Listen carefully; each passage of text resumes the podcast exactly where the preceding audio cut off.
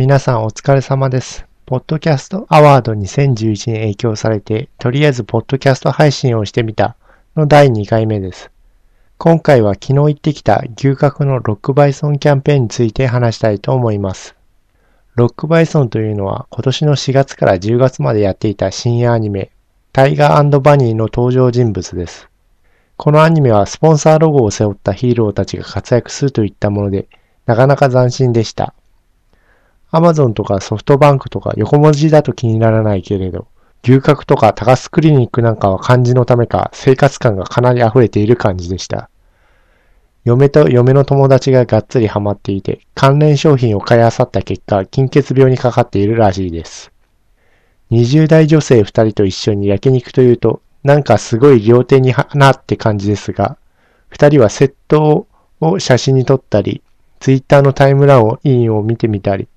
ミキシに投稿したりと、両手に花感は正直あまりなし。二人で不女子トークが盛り上がっているとちょっと切ない。まあ一緒に全話見たので全然ついていけないって感じではなかったのですが、ちなみに嫁の友人に曰く、不女子にも種類があって、カップリングをあまり気にしない人もいるらしい。不女子と女オタクは違うと。私はスカイハイだと。ゲーマーとオタクみたいに大体は重なるけどイコールじゃないと。音声だとわからないですが、スカイハイというヒーローがいて、好きすぎて廃人になりそうだということで、スカイハイのハイは廃人のハイとのこと。肝心のロックバイソンセットの内容はというと、やみつき塩キャベツというのがまず最初に出てきて、まあ安いのでたっぷりとして野菜があります。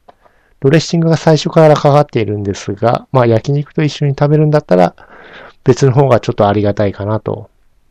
あとご飯が2種類ありまして、ネギ玉ご飯かカルビ専用ご飯。どちらかを選ぶというのですが、カルビ専用ご飯を見る限りは単純にネギ玉ご飯の温泉卵抜きという感じだったので、ネギ玉ご飯の方がなんかお得な気がちょっとしますね。あと焼肉の方は王様カルビっていう塊肉が出てきまして、あまり気にせずに焼いて食べたのですが、これはどうもハサミで切ってから食べるものらしくて、なかなか歯で噛み切れませんでした。まあ結局は箸と歯だけで食べたんですが。あと牛角ハラミ。これはいわゆる普通のハラミで、まあタレかレモンで食べても美味しかったです。あとは豚タン塩。ネギタン塩みたいにネギが乗っかってなかったので一応両面を焼いてみました。薄かったのですぐ焼き上がりました。牛角は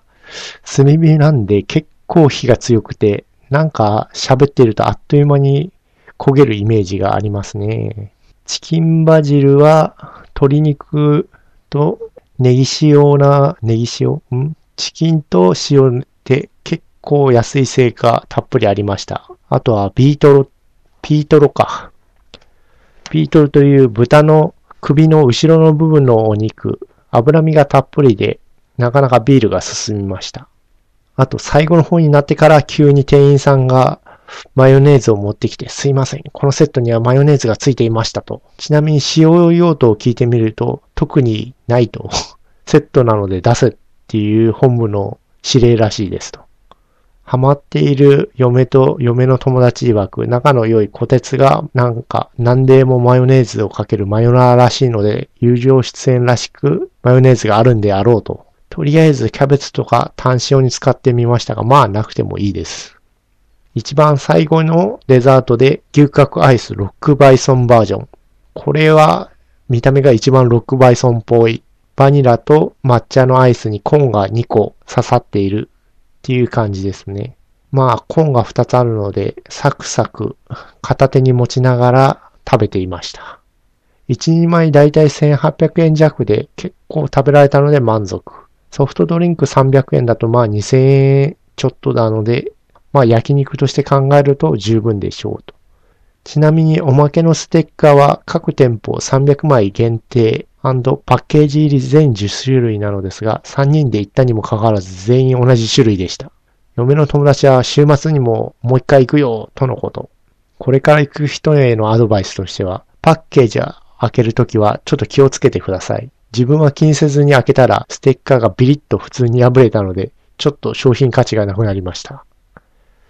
それにしても牛角はほんと久しぶりに行った。何年ぶりだろうと。牛角というと昔弟夫婦が両親と兄弟を連れて行ってくれたのに、うちの父親が箸もつけないということがあったことをちょっと思い出します。母親がこういう時は食べたくなくても箸をつけるのが礼儀だと非難していたのが、うちの父親は母親の料理が気に食わないと大抵卵かけご飯かインスタントラーメンを食べていたという食にこだわりがあるんだかないんだかよくわからん男でした。